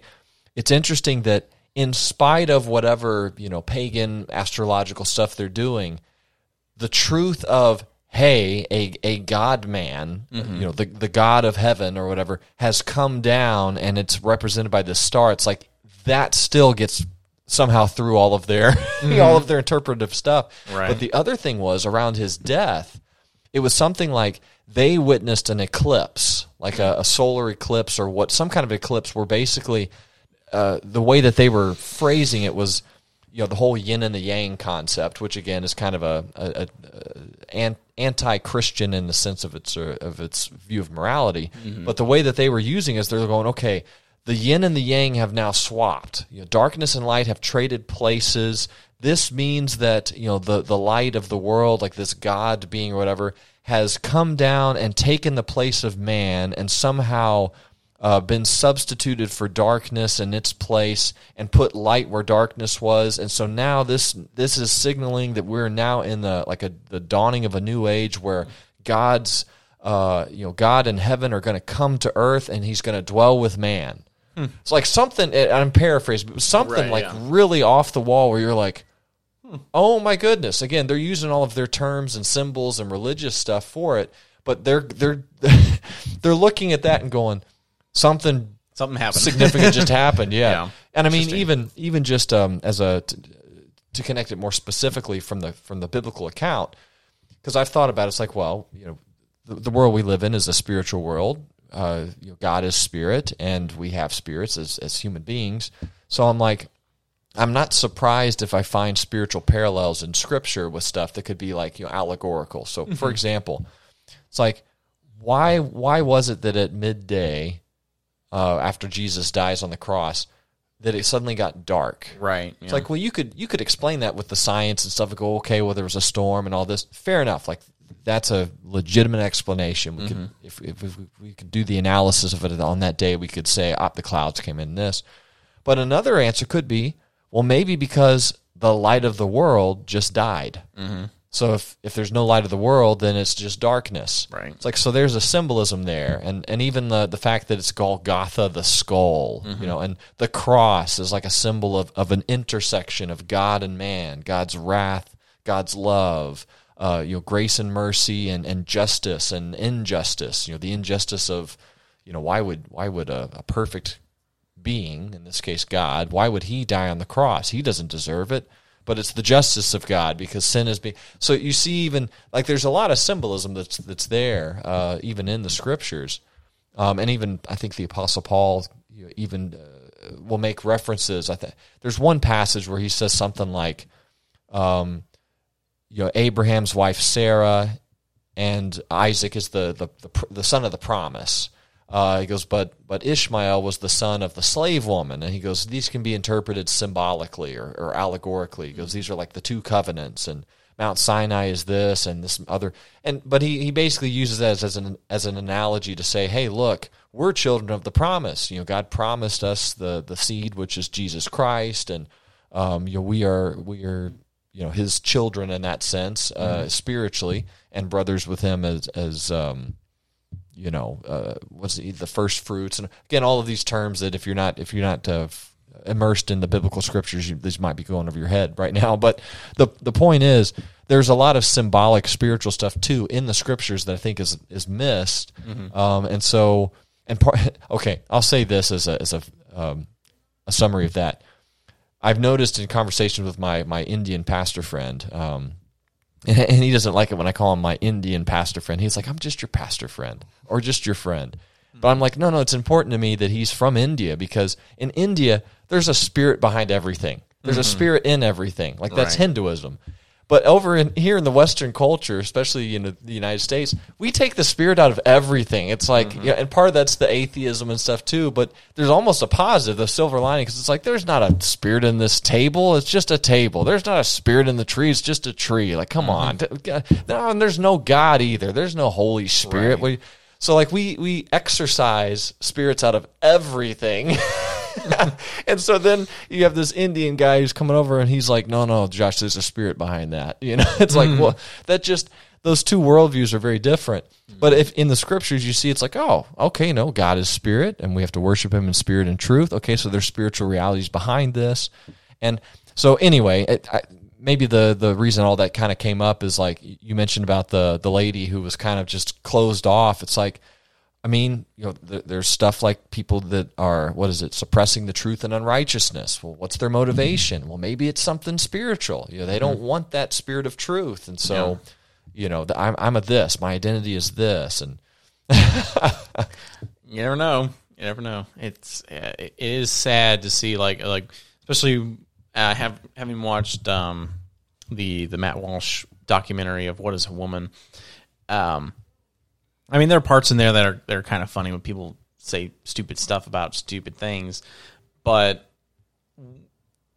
when he he went actually to Africa, I think it was Kenya, to talk to the um, Masasi Masasi tribe that's there. I don't remember the exact pronunciation, but it's an African tribe, and he's asking him these random questions about, well, do you think that uh, that a man can become a woman? And he, the guy was like, what? what? And so he translated to the, I believe is the elder of the thing, and the guy's like, no. Like, okay, can do you believe that? Uh, uh, do you believe that a man can uh, be transgender? And the guy's like, what? Did, what is this transgender? It's like, well, a man be a man becoming a woman. He's like, oh, he asks guy. He's like, oh no, man has specific role, women has specific role. Man has man parts, women has women parts, and he said the specifics. The guy said the specifics, but you you, you can't change, be one change from one to another. and and I mean Matt Walsh is he, he's acting the part. He's like, oh wow, oh, okay. I mean, he, even in his own um, interviews about it, he was like, I had to I had to play the part because I was asking these questions as pretending to be someone who believes in this stuff, and they're laughing, and they were laughing at me, but it was okay because I was just I knew I was pretending the part, and I wanted to be authentic from them so that they actually believe that I believe that. And I don't know, like maybe after he got done with the conversation, he told him he didn't believe it. So I, I don't know if he did that or not. But he asked him, was like, after after hearing all this stuff, you would you ever want to move to America? And they were like, no, no, no, we don't want to move to America. And it, it's it's an amazing contrast from people who know what the truth is about man and woman and then you have that one professor who's like, "Well, I think the truth is trans. That truth is transphobic," or you have people who are, um, I think it was one of the uh, lady who actually did. Um, I can't remember what she what she did, but she like would give the give children the puberty blockers or whatever. Mm-hmm. One of the um, things they give them is what's used to chemically ca- castrate pedophiles. And Matt Walsh asked her about that. She's like, I think we might not continue this uh, conversation. And he's like, Well, what are you talking about? I mean, you don't want to talk about this. She's like, Well, and she like the, every time he asks a, a, specific question about stuff like that, they either obfuscate or they directly just say, No, I'm not going to talk about that. Mm. And it, it's it's really really sad to see that when we're talking about truth and talk about the Bible and talk about you know even the basics of what is a man, what is a woman, the there there are those out there who are trying to get rid of that. They're trying to get rid of truth. They don't want truth. They want it to be whatever they want it to be. And I mean, when when there is no God, you are God. And that's and that's I mean it goes again, we go back to the Bible and we see in Judges. In that time, every man did as he pleased. Every man went to his own house and did as he pleased. And there was no mm-hmm. king in Israel. I mean, yeah, did what what was right. Was right in, his sorry, yes, was right eyes. in their own eyes. But that's that's very similar. And it's it, it's it's crazy to see like, and that's what that's again some of the things that I have. I, I don't know why Seamus doesn't do when Tim brings stuff up like that. He has done it a couple of times. I've heard him pull out some biblical references here and there, but it's not like, hey, the Bible says this about this. Hey, the Bible says that about that. The Bible specifically says talks about this type of time men will call people will call evil good and good evil. You know, every man do does what is right in his own eyes, and there's nothing there's nothing new under the sun. Mm-hmm. It's all it, it is all the Bible has talked about it, and we're just doing it all over again. Hmm. Hmm. Okay, so we're at the we're coming up on the hour and thirty minute mark. How are you good on time? Because we can we can kind of transition to a wrap up, or I can ask one more question that goes back to. I'm, I'm good on. I'm okay on time. Okay. Yeah. All right. Well, then I'll go ahead and I'll continue with this. So you mentioned the Roe versus Wade thing that was overturned. Mm. I have not been following that big time. Um, I and by that I mean I, I was aware of that. I think just yesterday mm, from wow. Facebook posts. So. Uh, can you Fill can, me in what you, yeah, fill me in I can I can do it a little bit. Yeah. So uh, okay. uh, Roe v. Wade was um uh it, well it was bad law. It, it, was very bad law made by excuse me, made by uh, seven judges um back in shoot, I can't I can't remember. It was like 70s. Yeah, Yeah, back in the yeah. seventies. It was two ladies that were both pregnant, didn't want to be. I, I know one of them became a Christian after She the did, fact. yeah. Uh, Roe, the yeah Roe, I think Mm-hmm. it was. Yeah, the one that went as the name Roe. I think Yeah. that's right. Yeah. She she actually became a Christian, and she was she's made it public that she's very sad that that happened. yeah, But was it actually trying to fight against it. yeah, to has it been fighting. Yeah, Yeah. Um, but it was very it was bad law. Um, and even the the the much lauded Ruth Bader Ginsburg, may she rest in peace. Um, she even said when she was cognizant that the that Roe v. Wade was bad law and, and it would get overturned because uh, in in there it made an exception. I believe it was for viability. And I don't know. I, I've I've heard a number of different things, and I've heard the I've heard the court readings read out. Basically, overturning Roe v. Wade, all that it does is it says that the federal government does not have the ability to to to mandate abortions or stuff like that for the states. It kicks it back to the states to decide what they want to do with it. And we've already had a number of states that uh, have what they called trigger laws. That as soon as Roe v. Wade was overturned, abortion is banned completely. Which I mean, I think is great. I think it's great. Um, it, it, it's it hopefully, and I and it will. It will result in less babies being murdered. Unfortunately, we will. I don't believe we'll get to the point where we will have abortion completely banned in this country because we have states like California, like Colorado, like New York, who have absolutely no problem with murdering murdering babies up to nine months. But um, w- um, the issue with Roe v. Wade was um, a month or so ago. Uh, the the text for the um, the ruling, the text for the ruling was leaked to the public or to a, a media group. Um, that has never happened in the history of the Supreme Court. A document has never never been leaked. So that then started causing riots and, and you know people getting upset about you know Roe v. Wade being overturned, and the vast majority of people have no idea what Roe v. Wade you know actually means or actually does. That's probably your garbage truck. Yeah, I was gonna say you may be hearing a little bit of a garbage truck in the background, but uh, we'll we'll keep going through. I can still hear. it. but it, it like I said, it really just kicks everything back to the states, which is a good thing because you have states that don't want abortion, and you have states that do want abortion, and everybody getting there's there's so many bad arguments for abortion. It's it's really not even funny. You have people who are saying, "Well, it's my body." And I'm like, and, and you just have to think about it logically of, okay, do you have two hearts? Do you have two heads? Do you have four arms? you know, it, you know, seven men or men shouldn't decide what women do with their bodies. And like, cool. Then you believe that the original uh, Roe v. Wade case shouldn't have been decided at all because it was all men on that court. Or, um, oh, there's another one I, I can't think of it off the top of my head.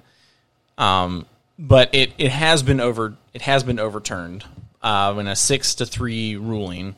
I believe it was I, I don't remember if it was Scalia's or um, um, oh my gosh, what's the what's the what's the black guy's name? I cannot remember his name. I knew it. Oh man, Clarence Thomas. Clarence Thomas, yep, yep. I can't remember if it was Scalia or Thomas who who wrote the uh, the opinion on it and who wrote who or who wrote it. And, and, it was Scalia because he was the yeah it was Scalia. okay. Um, Clarence Thomas wrote another one yeah, uh, the day before last about gun control, which is really was also really good. Um, but a six three ruling, six for the most part conservative judges. There are three of that six who are you know, wishy washy. Then you have also the three very liberal judges uh, that are they're really terrible. They've they've made some really bad decisions about things. So uh, we're we're offending all of the uh, the non-conservative crowd right now. So just bear with us, guys. Bear with us. I'm, I'm letting uh, I'm letting Derrick's. I, I like honesty. I like honesty. So so just bear with us. I'm not I'm not calling all liberals or all No, leftists no, bad no. people, but I, have got I've got some buddies at my workplace um, that it, it hopefully at some point will still come on my podcast. Uh, look, this is what this is what I want the podcast to be. I want people to be able to come on. Just again, the Tim Pool thing. So I can I'm almost imagining like a, a buddy of mine from work coming in and sitting in and then having some like rebuttals. Like I think th- that would be fascinating. I would love to have that. Mm-hmm. Oh, yeah. But uh, but anyway, so so bear with us guys because I, I am willing to hear both sides of the aisle here and there's there's stuff going on in my mind as well. But keep keep going, Derrick. Yeah, but I mean that, that's I mean that's essentially it. it. It got kicked back to the states to do. Um, I'm not sure what Kentucky is going to do about it. We have a we have a um, a governor who's not the greatest governor. Uh, he's made some bad decisions in the past few years, so I'm not sure how that's going to go. Um, but it, it really is a good it is a good thing that Roe v. Wade was overturned um, because you now have states who are going to outright ban abortion. And you can say whether that's a good thing or not. I, I do like the argument of uh, what ha- what about rape or incest or stuff like that. And I mean, I, I have two different um, rebuttals to that, and one of them is okay. Let's let's give you okay for rape and incest. It's okay to abort the babies. I don't personally believe that, but if we were to say, okay, in any case of rape or incest, you may abort the child. Would you then now say that all the rest of the abortion should be illegal? And the vast majority of people won't say that. They'll say, well, no, because it's still. And I'm like, okay, then we're going to take that off the table because you clearly don't care about that anyway. The other rebuttal is in the case of rape or incest, why would you compound one evil with another? Why would you compound the evil of rape or incest with the evil of murdering your child?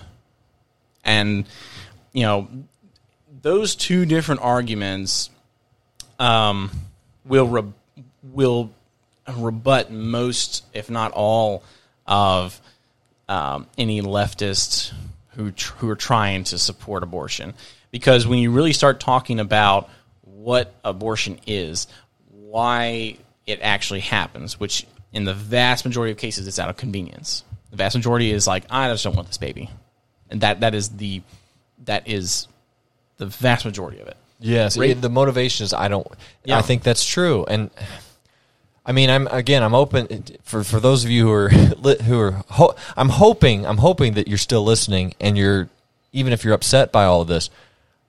Correct me if I'm wrong, but the the conclusion I've seen is I think a lot of people that literally is the reason. Now they may have a different. So in other words, their their motivation is. Um, I can't have this right now. I'm I'm Yes, it- 16 or I'm yeah. Th- there may be reasons and for it. legitimately things that you know make them anxious like this is going to ruin my entire life and i've got and and who's going to and my family and religious and that it's like okay i got it i got it Mm-hmm. all of that then compounds and then it ends with a i don't want to have this child it's Mm-hmm. not a i was raped or it was incest it's i don't want to have this child i slept with my boyfriend i shouldn't have done that Mm-hmm. you know based on my religious upbringing and if if this gets out then nobody's ever going to it's like yeah yeah the, the decisions have consequences. I get that. Mm-hmm. and but it's a it's a fear of of what's going to happen next. And so okay i just want to avoid all of that. And so then you make the decision of yeah it's, it's Right. in other words it's not 'cause so ben shapiro has made that argument too where he's like all right i'll give you that. So can we get rid of like the 90 whatever percent Mm-hmm. 90 plus percent of all the abortions uh, he was like if that's the only decision on the table then yeah i'll take that because at least we're saving all these lives and i'll Right, give you the yeah. rape and incest which is the 0.01% or whatever Mm-hmm. it is i'm kind of making up numbers here but so so one thing on all of that i'll say is to me i found I, the thing i find interesting about the conversation is the way that that the the various uh, the various ways that it's framed because it's more of it's not just a one topic issue like and I'm not necessarily saying that I agree with the positions that people put up because they'll talk about like, oh, well, you're only pro life up until after it's born, then you don't care about the life and this. Right, Like, yeah. So there's, and I'm again, I'm not saying that I agree with their reasoning on it, but it's interesting that that kind of reasoning keeps coming up as a, an example. So that it's like, okay, what's what is what is this person actually wrestling with or concerned with? Are they legitimately concerned, or are they just throwing up any argument that they've heard to, to kind of combat it? Because I think at the very least, it's a deeper issue than maybe most people are willing to, to realize. And uh, uh, so, for example, I've seen it. I've seen it framed in this way, um, whether the people realize it or not. Um, and maybe this would be more like the feminist types, where it's like, I'm a woman, and this is my body, and you know the the man should have worn protection, quote unquote, and he didn't, or it failed, and so I should not have to bear the responsibility of having to have his child mm-hmm. if I don't want it, and he gets off scot free, mm-hmm. and so now you're telling me that I can't even get rid of this when I don't want it. It's so I ha- and it's like, okay, that's a different view. And then you, you compound that with I don't believe it's a it's a child, and I don't believe that there's any kind of a God that cares, or you know, maybe there's a higher power, whatever. But this is look, this is my this is I'm making the decision. You can't. So it's almost like um, it's like a jurisdiction issue. It's a going, hey, this is my life. These are my decisions I get to make, including whether or not I want to give birth to a child. And I don't want to give birth to a child, so I don't want my child. And if I did give birth to this child, I don't want it. And so, and I don't want to have to take the nine months it's going to take to have to, you know, I don't want any of that. This, so get out of my life. Like it's almost one of those. And so the whole, the whole thrust of the, like the motivation is basically like, who are you, a complete stranger, who only cares about just the, the, the baby not being murdered, you know, which would be the terms that we would use because we believe it's a life. You know, who are you, a complete stranger who doesn't give a whatever about my life telling me I have to do this? And so there's like a lot of that anger and bitterness and resentment Yeah. and all that that's kind of fueling it. Yeah. And so then it's like, well, how do you respond to that? Well, I mean, it is it is understandable. It, it's an understandable um, an understandable argument of why are you telling me something to what to do with what I've done with my life. Um, but it, it just comes back to well, it's no it's no longer your body that you're talking about. Uh, it it it has after six weeks, it has its own heartbeat. It has its it has its own its own body, and uh, it's it, it's an it's an unfortunate thing that you had sex and congratulations, you're now pregnant over it. But that doesn't give you the right to murder a child. And see, that's the. I think that's the. That's the crux of it. From from. Uh, so for those who are again listening, the crux of it for for us as as Christian conservatives, let's say, just to, for the sake of uh, simplicity, if we view this as a life and you know, uh, I think Derrick and I are on the same page. I believe at conception, you know, there, there's something, and it makes sense. Uh, We could look at it just biologically, the science of it, and I think that's clear. The DNA is mm-hmm. it's completely new DNA. It's different than the fathers and the mothers. It's it's completely different at the point of conception. But also on a spiritual level, like there's something that happens there on an abstract. We can't see it. You know, it, it, there's a soul, there's a spirit, there's something there that's given that wasn't there beforehand, mm-hmm. and so that's there's a divine act. You know, that and that's again ancient religions and stuff, and, and just ancient man.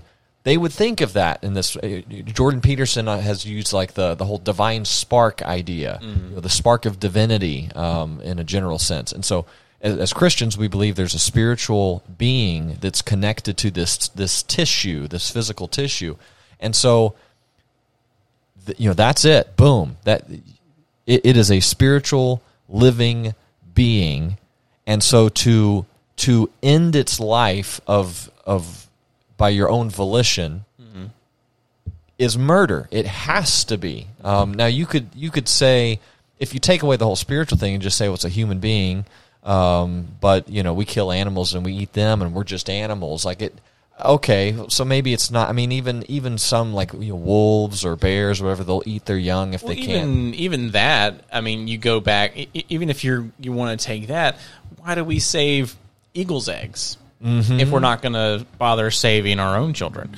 Why do we save baby seals, or why do we save the whales, or why do we save these things if we're not even going to bother saving, you know, our own children. Mm-hmm. So if we're just animals, Yeah. then it shouldn't matter, right? Well, then why do you? It's so it's the inconsistency. So why are you mm-hmm. empathetic towards an eagle? So you don't care. You're not going to help the eagle raise its eggs, mm-hmm. mm-hmm, but you but you care that they're not killed. Like yeah.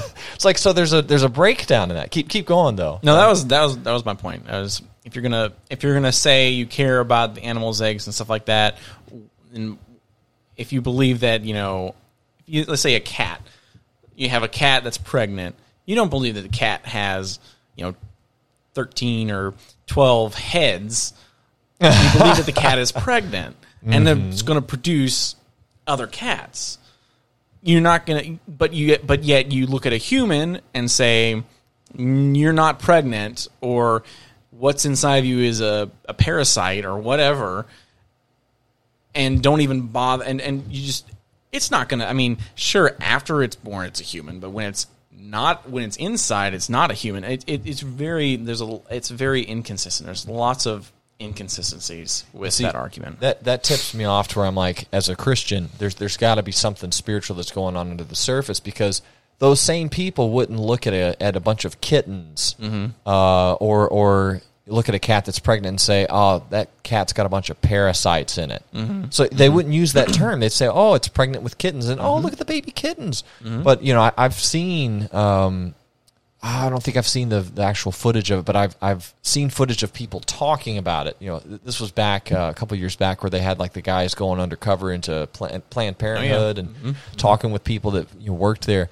and just the the way that the the these were women that they they were talking with specifically, the way that they would describe going about conducting the abortion or having a you know a fetus, you know, using that term or even even the well yeah the fetus or the baby like its heart look at this i tap it and its heart starts beating and then it stops and then i tap it again its heart like isn't that interesting? Ah that's cool. Huh well Yeah. okay we're going to throw it out. It's like yeah it's that's dehumanizing. Mm-hmm. And so the question is it's like okay how is it that you can have more empathy towards like a little kitten that's crossing the road and you're like oh that kitten's going to die. We got to save that kitten. I'm going to stop. I'm going to get out get on my car and make sure no other cars come and pick up that kitten and maybe take it to the you know somewhere i don't know animal shelter or whatever. Mm-hmm. Yeah something like that yeah. people will have that. Just it's almost intrinsic. It's something they just ooh i just have this mm-hmm. But. Yeah. then for a human being you don't it's like okay that tips me off to there's some kind of a spiritual thing at work that is a dehumanizing spirit let's say Right, it's yeah. a spirit that's that's wants to strip away the value and even the the the natural um, intrinsic empathy that you would have for a human being. It's Yeah. like that's kind of that's kind of demonic. Like Yeah. Mm-hmm. that'd be the that'd be the term that I think would fit it. And so it's And like the thing is, I mean, I'm going all the way back. Even Tim Pool acknowledges that. Like it, he he'll, say like, "Yo, that's demonic." like that's, that's that's that- that's something on another level. That that's that's demonic, and it it, it really is. It really is. I think that I think we're coming to a, a really good uh, end point for the podcast. But I'll just mention this as a as a final thing uh, for those who are listening to this podcast at this point in time. Um, you know, I my uh, it, it's a it's a it's a it's a difficult story to tell. But I have a son. His name is Elijah Paul, and so you know he's been been conceived and born and is living in this whole time period, like right around when this Roe versus Wade thing. I, I just thought that was interesting because both my, my wife and I both wanted to, to have the, the child. There was no question in our mind that we wanted to have the child. Uh, we're both Christian. We both believe in the, the value and sanctity of human life. Um, you know, and that's something I've, I've you know, held for, I think, most of my life, uh, as far as I'm aware of it. So, so it, it's interesting that that's happening. I, I couldn't help but, but notice that when I saw the the Facebook post about the Roe versus Wade, I'm like, huh, this is right around the time when my son's born. Like that's that's interesting. So that that that's happening. Just the juxtaposition of that. So um, we very much welcomed him into into the world. Um, it- he, you know, he the, when I discovered for the first time when I discovered, uh, I took my wife to. Um, I think it was uh, either the emergency room or just a hospital. I think it was a St. Elizabeth's Healthcare or something like that. But when we, we we went there thinking there was some other thing, like oh maybe I need to get checked out or this that or the other, and they're like, "Well, you came back negative on this, but you did come back positive on being pregnant." Oh my goodness, dude! I was so like, I it just it was like blindsided me. I was like, "Oh my goodness, I'm a dad." I'm finally like all the dad jokes that people make fun of me. It's like now I have a legitimate reason to keep telling the dad jokes. I was prepping for it.